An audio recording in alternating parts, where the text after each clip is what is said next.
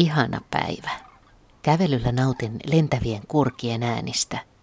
Nuo äänet ovat kaikkein läheisintä sukua omalle sielulleni. Näin Sibelius kirjoitti päiväkirjansa yli sata vuotta sitten. Ja myöhemmin hän kirjoitti esimerkiksi ohilentävistä kurjista täynnä musiikkia. Luonto oli Sibeliukselle selvästi tärkeä ja kerrotaan, että hän istui pitkiä aikoja Ainolan puutarhassa lempituolissaan ja kuunteli.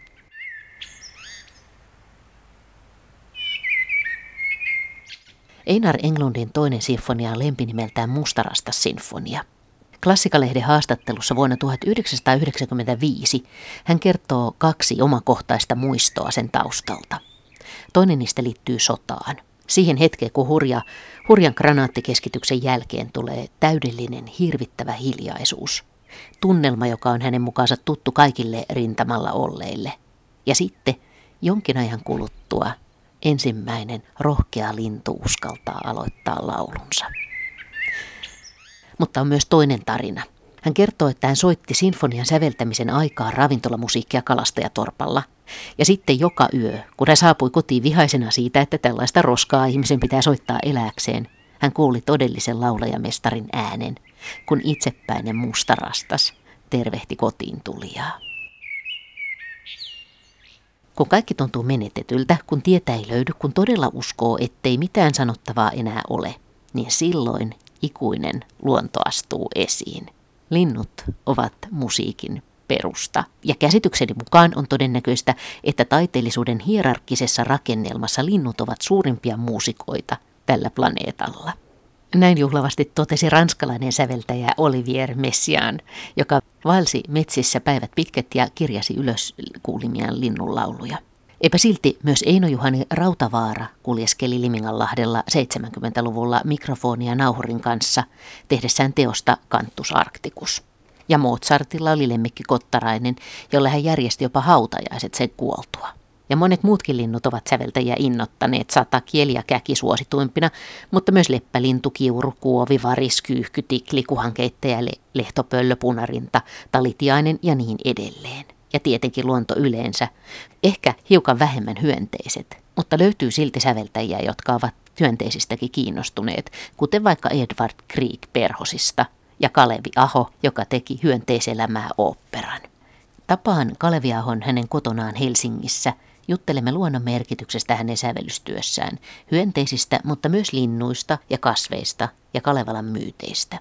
Ja pääsen kysymään senkin, että kun hän teki hyönteisopperaansa, niin viettikö hän aikaansa vaikkapa muurahaiskeon äärellä korviaan höristellen? Isähän harrasti paljon metsissä kävelemistä ja sienestämistä ja itse kävi pilkillä ja ongalla ja siellä tavalla mä mukana. Että, että tuolla Forsassa, missä on syntynyt, niin tunsin kyllä siellä lapsena jo kaikki ne Tammalan alueen järvet ja suot ja siellä käytiin sitten, sitten Maria poimimassa ja, ja on, matuongalla. Muistatko niin kuin hyvin niitä lapsuuden metsäretkiä? Kyllä, mä muistan hyvin. Mä tunnen eri, edelleenkin mulla on selvä mielikuva näistä seuduista, missä olen. Ja mä olen myöhemmin sitten siellä Tammelan metsissä kulkenut näitä samoja paikkoja ihan vaan katsoakseni, onko, onko ne samanlaisia kuin silloin lapsena. No onko ne samanlaisia? Suhteellisen hyvin. Siellä on kyllä isoja metsähakkuita ollut jossakin paikoissa ja jotkut pikkujärvet on rakennettu täyteen mökköjä, mutta, mutta aika paljon on myöskin säilynyt muuttumattomana. Katselitko sinne pienenä ötököitä, hyönteisiä? En kovin paljon. Ötököt on mulle vähän vieraampi asia. Mutta lintuja? No lintuja kuuntelin kyllä ja semmoisia komeita hetkiä oli, kun esimerkiksi kurjat lähtivät suolta, muut tekivät aura, menivät ylöspäin ja sitten tekivät auria ja lähtivät menemään ja kova, kova, mökötys, kova ääni siinä, kun ne nousivat ilmaan. Se oli kyllä vaikuttava, vaikuttava elämys nähdä niiden muuttomatkan alku. Muistatko säveltäjänä jotenkin erityisen hyvin niitä ääniä? En, en mä osaa sitä sanoa, että muistaisin erityisen hyvin niitä. Entäs sitten, niin missä vaiheessa nämä luonto tuli sinun musiikkiin? No siinä ei ole sillä tavalla ihan sellaisenaan suoranaisesti, mutta esimerkiksi monissa teoksissa mulla on lintuja lauluja, mutta ei ne ole niin kuin jäljittelyjä normaalissa linnusta, vaan ne on niin semmoisia mielikuvituslintuja, lintujen lauluja. Mä olen siinä laittanut merilintujen ääniä tai, tai muiden lintujen ääniä. Viimeksi esimerkiksi harppukonsertto Mearan niminen teos, missä oli semmoisia lintujen ääniä. Se, se on sävelletty Jäämeren rannalla YKään perällä, eli norjalaisen nimeltä Skibotn. Ja tota, siellä ne tulivat sitten jollakin tavalla mukaan tähän teokseen. Ja on mulla sitten harmonikkasonaatti, toinen harmonikkasonaatti Mustat linnut, jossa on joka osassa erilaisia lintujen ääniä, mutta ne ei ole mitään luonnollisia lintuja, vaan on mielikuvituslintujen ääniä. Mutta se lintujen laulu on kyllä aika fantastista. Jotkut säveltäjät hän yrittävät suoraan elitellä lintujen ääniä, niin kuin Oliver Messiaen oli semmoinen, mutta mä en ole sitä, sitä ruvennut tekemään. Ja Eino Juhani Rautavaaralla on tässä Kantuks Arktikuksessa myöskin. On kyllä, niin on kyllä. Se on se lintujen lauluaika, se on minusta vuoden kohokohta, eli, eli mä pidän erityisen paljon alkukesästä huhti-toukokuusta varsinkin ja sitten kesäkuun alusta, jolloin se lintukonsertti on metsissä. Ja sitten aina semmoinen masennuksen hetki tulee heinäkuun toisen viikon tienoilla, kun yhtäkkiä on ihan hiljasta metsässä. Ja tota, sitten saa taas vuoden odottaa, että tätä lintukonserttia pääsee kuuntelemaan. Mutta miten sinun mielikuvituslinnut, niin pystyykö semmoista kysymään, että mitä ne tekee siellä, tai mi- miten, minkälaisia ajatuksia ne tuo sinulle, tai minkälaisia ne tuo siihen sävellykseen? Tuota, ei siis se on vähän vaikea niin, sanoa minkälaisia niin. ajatuksia. Tuo, mutta niillä on ihan, ihan merkitys. Esimerkiksi otetaan tämä toinen harmonikasonaatti, sen vaikka sen finaali. Se on, siinä on vähän semmoinen synkeähkö tunnelma ja sitten kun siellä tulee semmoinen viaton lintujen laulu, niin se yhtäkkiä luhistaa sen tunnelman vielä synkeämmäksi, se lintujen he, pikkuinen laulu.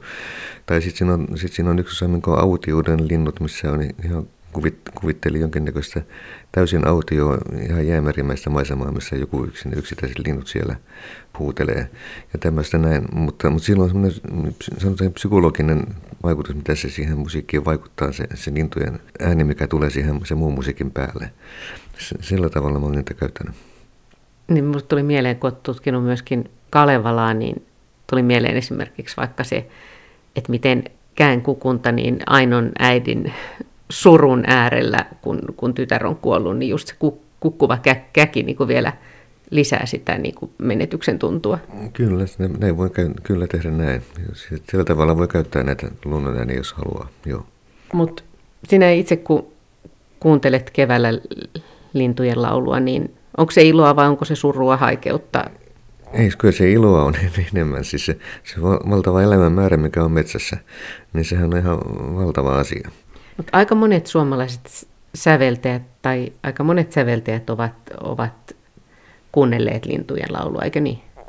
Kyllä, kyllä mä uskon, joo. Sibeliuskin esimerkiksi, Joutsinia ja muita, kyllä, se, kyllä ovat kuunnelleet. Kyllä se on inspiroiva säveltäjän kannalta, mitä ne saavat aikaiseksi nämä linnut. Erittäin inspiroivaa. Mä muistan, että mä luin joskus semmoisen artikkelin, missä Einar Englund, häntä oli haastattelu ja hän kertoi, että miten esimerkiksi sodan jälkeen sit kun tavallaan kaikki rauhoittui ja hiljeni ja sitten kun alkoi ensimmäinen lintu laulaa, että miten, miten hienolta se kuulosti. Joo, hän on käyttänyt se toisessa, sinfon, toisessa sinfoniassa, silloin oikein alaotsikko Mustarassa sinfonia, että tota, se linnut, lintujen laulu tulee siihen, siihen sodan jälkeiseen maisemaan yhtäkkiä mukaan ja sitten taas elämä voi alkaa jatkua. Uskotko sinä, että semmoisetkin ihmiset, jotka eivät tunne lintujen laulua, niin kokevat nämä sävellykset samalla lailla kuin ne, jotka tuntee tai jotka kuuntelevat paljon lintuja.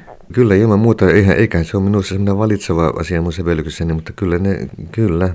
Eikä, eikä ole tarkoitus, tietenkään kun, kuten totesin, että ei siellä ole mitään konkreettisia lintuja, ei se, semmoista tarkoitus, mutta muuta kuin assosiaatiot tulee tähän luontoon tai tähän lintuihin näissä tämmöisissä kohdissa. Niin, että se saattaa tavoittaa jotain semmoista syvempää, joka meissä kaikissa on, vaikka riippumatta siitä, ollaanko lintuharrastajia tai ei. Joo, aivan näin. Antero Järvinen kirjoitti kirjassaan Ihmiset ja eläimet siitä, että hänen mielestään ihmiset on vuosituhansia itse asiassa, ihmiskulttuuri on seurannut ja oppinut paljon eläimiltä. Ja tämä on hyvin lyhyt tämä meidän tämä viimeiset sadat vuodet, jolloin me eletään ikään kuin näennäisesti hyvin erillään luonnosta. Koetko sä näin? Kyllä varmaan on ihmiset, ihmiset on pakko sopeutua eläinten kanssa yhteiseloon. Ja ne ovat kunnioittaneet eläimiä niin kuin näissä kansanperinteissä, karhuja ja tuommoisia. Esimerkiksi jos karhu kaadettiin, niin sille pidettiin oikein muistu, ei sitä kaadettu turhan päitä ja sitä valitettiin, että se jouduttiin kaatumaan noissa kansanrunoissa ja muissa. Ja tota, pyydettiin melkeinpä anteeksi sitä, että noin kävi. Että siellä ei tunnettu niin sanottua huvimetsästystä siihen aikaan, se oli ihan, ihan toinen funktio sillä. Niitä kunnioitettiin eläimiä. Ja ajattelit myöskin niin kuin kulttuurin osana tai kulttuurin esikuvina malleina kalliomaalauksista asti, niin eläimillä on ollut ehkä paljon isompi rooli kuin me tänä päivänä ymmärretään.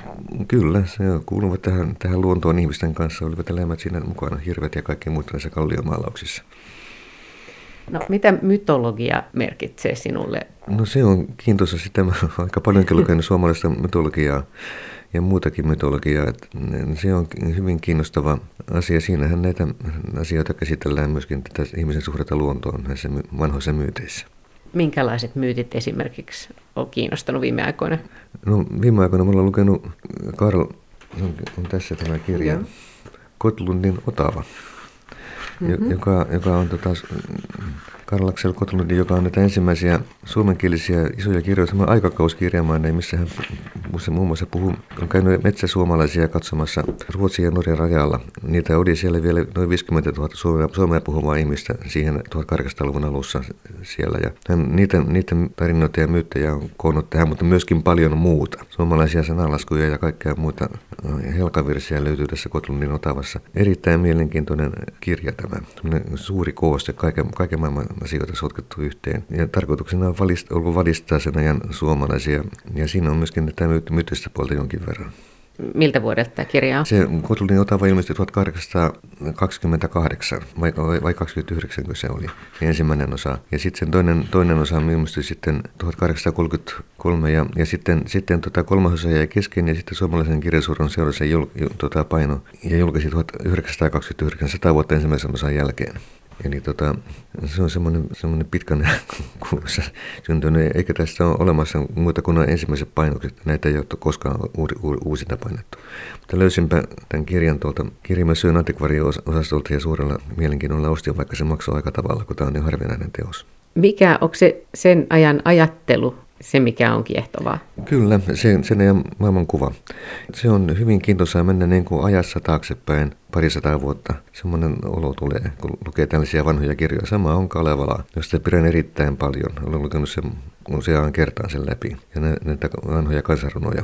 Et se, on, se on se, jos haluaa päästä takaisin menneisyyteen ja, ja yrittää eläytyä, miten esivanhemmat ovat ajatelleet ja kokeneet maailmaa, niin sieltä se, sieltä se löytyy, kun tämmöisiä kirjoja lukee. Aika monet suomalaiset säveltäjätkin ovat kiinnostuneet Kalevalasta. Olet kirjoittanut Kalevalan kulttuurihistoria-kirjaan tästä oman kappaleen näistä suomalaisista säveltäjistä, jotka ovat Kalevalan perehtyneet. Kyllä. Melkein kaikki merkittävät suomalaiset säveltäjät ovat käsitelleet Kalevala-aiheita jossakin teoksessaan. Melkein kaikki. Hyvin harvoja poikkeuksia on siitä. Se on ihan yllättävää. Jopa ihan nykysäveltäjät edelleenkin ovat menneet siirtyneet kalevalaisten aiheiden ääreen. Eli siinä, siinä mytologiassa jotakin, jotakin yleispätevää ja mielikuvitusta kiihottavaa. Ja tietenkin Kalevalassahan on se fantastinen puoli, että se ei ole mikään sotaisa epos, vaan siinä päähenkilö on on tota, muusikko Väinämöinen, joka soittaa kannelta ja, ja se antaa sille, se on, siinä mielessä se poikkeaa kaikista muista näistä kansanepoksista. Eli se, on, se antaa tilaa niin kuin mielikuvitukselle enemmän kuin nämä muut sotaisemmat kansallisepokset, mitä on muilla kansoilla. Niin, laulu on aika vahva siinä. Laulu on vahva kyllä ja sen soiton vaikutus, Väinämöisen soiton kuvaukset, mitä he saa, niin sehän on ihan äh, huikeita kuvauksia. Niin kuin hän sillä hauen leukaluusta tehdyllä kanteelillakin soittaa ja kaikki tulee kuuntelemaan. Kyllä, juu, ja tai jokaisen laulaa suohon tai sitten vaivuttaa pohjalla väen uneen soitolla ja laululla, kun sampuu ja kaikkea tällaista. Eikö se olisi mahtava taito? Olisi, huikea taito. Kuvataiteen puolella niin aikaisemmin taiteilijat on maalanneet paljon Kalevalaa, mutta nykyään ei niinkään. Mutta siis mä en tiedä minkä takia siihen ei niin kosketa, mutta, mutta säveltäjiä, säveltäjät ovat jatkaneet tässä. Kyllä, ja sitten ehkä Kalevalaan aihepiiriä siirtynyt nykyaikaan. Ja, ja tässä oli viimeksi, kuuntelin juuri joku viikko sitten radiossa, tuli Riikka Talvitien opera Kylmän maan kuningatar, joka on kalevalainen tarina, vähän nykyaikaan siirtynä. Se muutti Pri Italia-palkinnon jopa tämä radio-opera. No, mutta entäs Kaleviaho, miten näihin sinun sävellyksiin, niin miten nämä hyönteiset on alun perin tulleet? Niin mullahan on opera hyönteiselämää se, se tuli ihan siitä vaan, että löysin tämmöisen äh, Karel Zapekin näytelmän, Karel Josef Zapek, tsekkiläiset veljekset, näytelmä hyönteiselämää, jossa ihmisten maailmaa kuvatankin hyönteisten kautta. Eri hyönteisten tyypit symbolisoivat eri, erilaisia ihmistyyppejä. Ja se oli, se oli erittäin hyvä satiiri nykyyhteiskunnasta ja mä tein siltä pohjalta operan hyönteiselämää, joka vuonna 1996 kantasitettiin. Ja tuota, se jopa televisioitinkin silloin. Silloin sitten tämä hyönteismaailma tuli. Siinähän ei ole ihmisiä oikeastaan, kaikki, kaikki ovat hyönteisiä, eri hyönteisiä, mutta ne ovat tavallaan inhimillistettyjä hyönteisiä tässä operassa. No ryhdytkö katselemaan hyönteisiä tai kuuntelemaan hyönteisiä eri korvin siinä vaiheessa, kun sävelsit sitä? En oikeastaan, koska ei, ne tässäkään ei ole konkreettisia hyönteisiä, vaan ne ovat, ovat semmoisia niin symboleja, ne hyönteiset. Mutta kyllä, kyllähän mä tietenkin heinäsirkkokohtauksessa yritin kuvitella, kummasta olisi heinäsirkko ja musiikki. Ja siinä on sitä siirrytysaihelmaa, mutta sitten on jossakin, esimerkiksi muurahaisten musiikissa, niin en mä en tiedä, miten muurahaisten ei ne oikein ääntele. Eli siinä on ihan vallan toisenlaiset toisenlaiset musiikit tai perhosten tai sittiäisten tai muiden loispistiäisen musiikki. Ei se, ei se ole semmoista konkreettista sinne päinkään, kun mä, mä en tiedä miten ne ääntelevät. Tai jos ne ääntelevät jotakin, niin sitä ainakaan on vaikea, ei ole helppo kuulla. Heinäsirkat on semmoisia, mitkä, mitkä voimakkaasti ääntelevät, mutta monet hyönteiset ei kyllä ääntele. Niin se voisi olla aika hiljainen, hiljainen esitys sitten. Kyllä, näin olisi, joo. Eli tässä, tässä on ihan toisenlainen musiikki perhosilla ja, ja tota, muurahaisilla ja muilla. Ei se ole ollenkaan hyönte, niin sanotusti hyönteismäistä, vaikka hyönteismäisiä oli, olijoita kyllä siellä sitten lavalla menee, kun on tehty, lavastettu hyön, ihmiset vähän hyönteismäisiksi. Mutta perhosmusiikki tai muurahaismusiikki, niin mietitkö enemmän ihmisiä vai oikeita muurahaisia vai jotain liikettä tai mitä? No, no ajatellaan vaikka perhosia. Perhoset ovat tässä, ne ovat semmoisia kevytmielisiä nautinnon tavoittelijoita ja jolloin on, on tämmöistä kevytmielistä musiikkia. Ka- kaikki on tämmöistä hetkessä olevaa huumetta niille perhoisille. Siinä on, siinä on foxtrottia, tangoja, valsseja ja tämmöistä vähän niin kuin kevyen tyyppistä. Muurahaiset taas ovat ahkeria ja työtä tekeviä, ja kaikki, mutta ne ovat myöskin tehokkaita. Kaiken pitää käydä nopeammin ja tehokkaammin ja nopeammin tehokkaammin, ja niillä on konemusiikkia suurin piirtein se muurahaista musiikki. Ja sitten, sitten ne julistavat sodan, toinen muurahaiset julistaa toiselle, johon se muuttuu sotamusiikiksi. Että se on, se on tällä, tällä tavalla oli se lähtökohta. Tai loispistiäinen, joka on julma hyönteinen, joka tappaa muita ja vie ne hemotelulle tyttärelle, tyttärelle ruoaksi ja sitten se tappaa ihan liikaa hyönteisiä, eikä se tytär ehdi kaikkea syödäkään. Mutta se on, on hyvin älykäs ja fiksu ja se musiikki on äly, älykästä ja fiksua olevinaan. Siinä mä olen käyttänyt dodekafonisen sävytystekniikan tässä uuspistiäisessä. Ja heinäsirkat ovat viattomia, siinä on taas semmoinen viaton kepeä tunnelma vallalla siinä ja näin edelleen. Oliko se jännittävää tehdä sitä? Se oli hyvin innostavaa kyllä. Se, siinä sai valmiiksi, piti kuvitella koko ajan, miten kuva, kuvailee näitä erilaisia hyönteisiä tässä teoksessa. Se oli kyllä hyvin mukava tehdä, tehdä kyllä tämä teos. Entäs nämä esikuvahyönteiset, vaikka, vaikka tietenkin tässä puhutaan myös ihmisten maailmasta, mutta oletko seuraillut esimerkiksi muurahaisten elämää? No vähemmän. Kyllä, kyllähän niitä murhaiskikoja näkee, mutta en mä sillä tavalla oikein tutkinut niitä. En oikeastaan mitään hyönteistä. Tiedostan kyllä niiden olemassaolo, mutta en sen tarkemmin ole ruvennut seurailemaan niitä. Niin luontomaalarit tekee luonnoksia mahdollisesti maastossa, niin, niin sä et tee sävellyksiä maastossa murhaiskeon äärellä? En tee.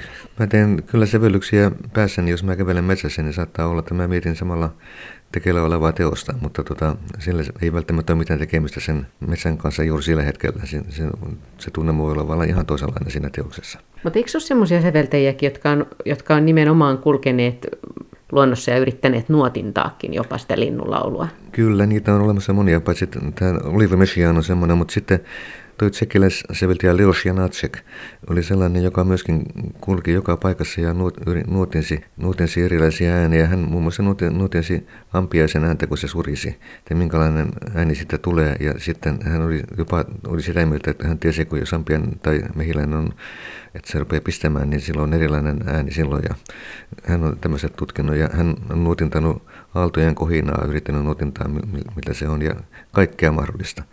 Ja Natsek oli tällainen. Minkälaista palautetta on tullut tästä hyönteisoopperasta? Se hyönteiselämä silloin kantaisityksessä oli suuri menestys. Siinä oli kaikki näytöksen loppuun myytyjä ja sitten otettiin seuraavalla kaudella uudestaan kuusi ylimääräistä näytöstä ja nekin oli loppuun myytyjä. Sen oli tarkoitus, että se olisi tullut vielä 2000-luvun alussa uudestaan sitten.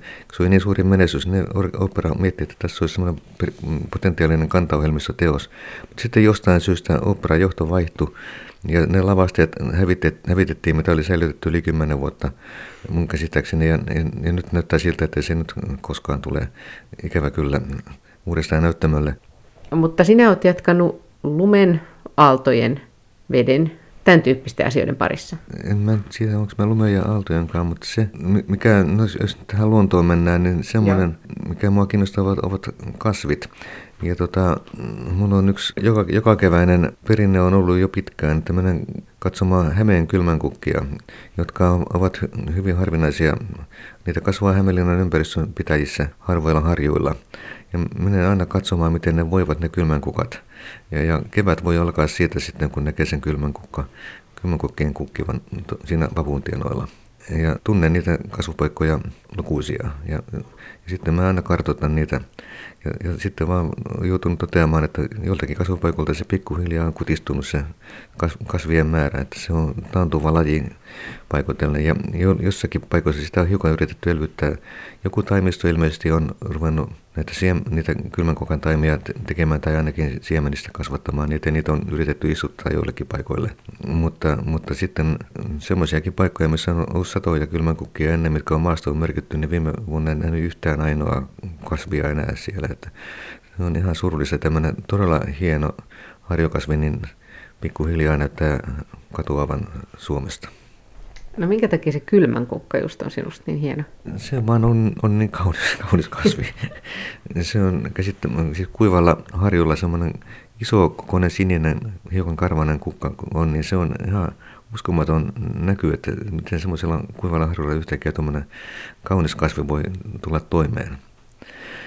Kaikkein hienoin kylmänkukka kokemus mulla oli, olin, mulla oli matka Saksaan, Müncheniin ja sitten siellä tiesin etukäteen, että lähellä Müncheniä on semmoinen Karchinger Heide-niminen niminen nummi, jossa on mahtava kylmänkukka esiintymä. Se on Saksan ainoa nykyisin, ne on muualta kuolleet. Ja siellä kasvaa noin 10 000 kylmänkukkaa sillä alueella. Niitä on ihan sinisenä mattona siellä.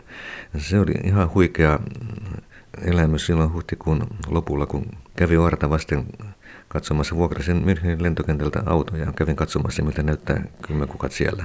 Se on, se on, hän on, se on alun perin arokasvi, joka on sitten näillä kuivilla harjoilla pitkin tullut tänne Suomeen.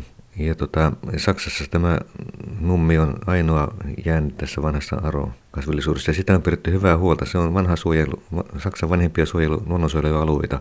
Ja tota, sitä ei ole päästetty millään tavalla metsittymään eikä sammaloitumaan. Niin se vaatii valoa, eikä se viihdy varjossa. Oletko aina nähnyt kasvit kauniina ja hienoina vai onko se tullut niin kuin iän myötä, että alkaa kiinnittää huomiota yhä enemmän? Kyllä mä oon aina nähnyt ja sitten ihan tavalliset kasvit ovat hirveän kauneita. Siis kesä alkaa mulla siitä hetkestä, kun voikukat kukkivat. Siis keltainen voikukapelto on mahtava näky mun mielestäni. Mä en yhtään ymmärrä, minkä, minkä takia niin monet ihmiset vihaavat voikukkia. Sehän on upea kasvi. Ja toinen loppukesän huippukohta on tietenkin, kun maitohorasmat kukkivat. Sekin on aivan karujen paikkojen kasvia. Miten mahtavia on semmoinen violetin punainen, punaiset kentät maitohorsmia elokuun alussa heinäkuun lopulla. Se on ihan yksi kesän kohovuorossa myöskin se kukinta-aika. Tällä, tällä tavalla mä jaksotan näitä, näitä vuosia. Oletko kaiken kaikkiaan huolestunut luonnon tilasta? Kyllä olen. Suomessahan on, onneksi ei ole, on sen verran vähän ihmisiä, että täällä on täällä sentään on sitä luontoa kyllä. Vaikka se onkin sitten tämä metsät, tehometsänhoito on kyllä dominoi hiukan liikaa, mutta sitä on silti sitä, on sentään jonkinnäköistä metsää. Mutta, mutta sitten jossakin muualla päin, niin se on kyllä, kyllä mä olen huolestunut tästä näin ja sitä ilmastonmuutoksia kaikki, tai tämä muovijätteiden määrä, mikä on merissä ja äh, kaikkea tällaista, että jos tällä tavalla jatketaan, niin ihmiskunta tekee itsemurhaa itselleen.